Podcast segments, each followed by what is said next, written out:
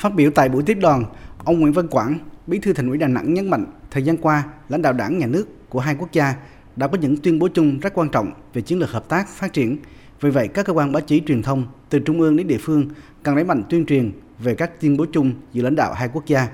Giới báo chí, truyền thông hai bên cần tăng cường giao lưu, học hỏi, hợp tác để tuyên truyền sâu sắc hơn về tình hữu nghị hợp tác giữa hai quốc gia. Bí thư Thành ủy Đà Nẵng mong rằng thời gian tới, Thứ trưởng Ban tuyên truyền Trung ương Đảng Cộng sản Trung Quốc tiếp tục quan tâm đẩy mạnh việc hợp tác truyền thông giữa hai nước nói chung và giữa Đà Nẵng với các địa phương Trung Quốc nói riêng. Tôi à, hy vọng trong à, chuyến à, công tác lần này, đồng chí cũng sẽ có được nhiều thông tin về thành phố.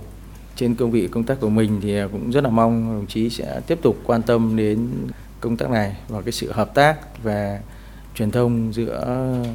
hai đảng, hai nhà nước nói chung và giữa Đà Nẵng với các cái địa phương nói riêng.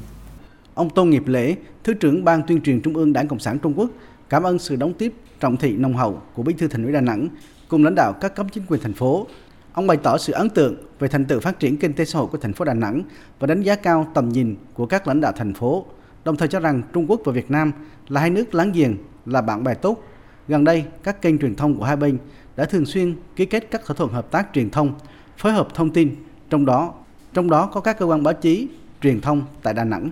Theo ông Tô Nghiệp Lễ, Đảng Cộng sản Trung Quốc và Đảng Cộng sản Việt Nam đều theo định hướng xã hội chủ nghĩa để mang lại hạnh phúc cho nhân dân. Trung Quốc và Việt Nam đều là những nước có sự phát triển kinh tế xã hội bền vững ổn định. Hiện nay hai nước đang trong quá trình hiện đại hóa. Vì vậy, công tác tuyên truyền xây dựng đảng, nhà nước cũng cần phải hiện đại hóa để đáp ứng nhu cầu thực tiễn.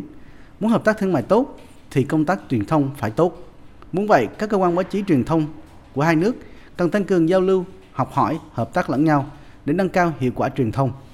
Tại buổi gặp mặt, hai bên đã chia sẻ các kinh nghiệm, cách làm hay trong công tác thông tin tuyên truyền. Hai bên cho rằng cần tăng cường công tác lý luận, đảm bảo người dân được tiếp cận các thông tin tích cực, góp phần tạo thuận lợi cho quá trình phát triển xã hội và hướng tới lợi ích của người dân, làm cho cuộc sống người dân ngày càng tốt đẹp hơn.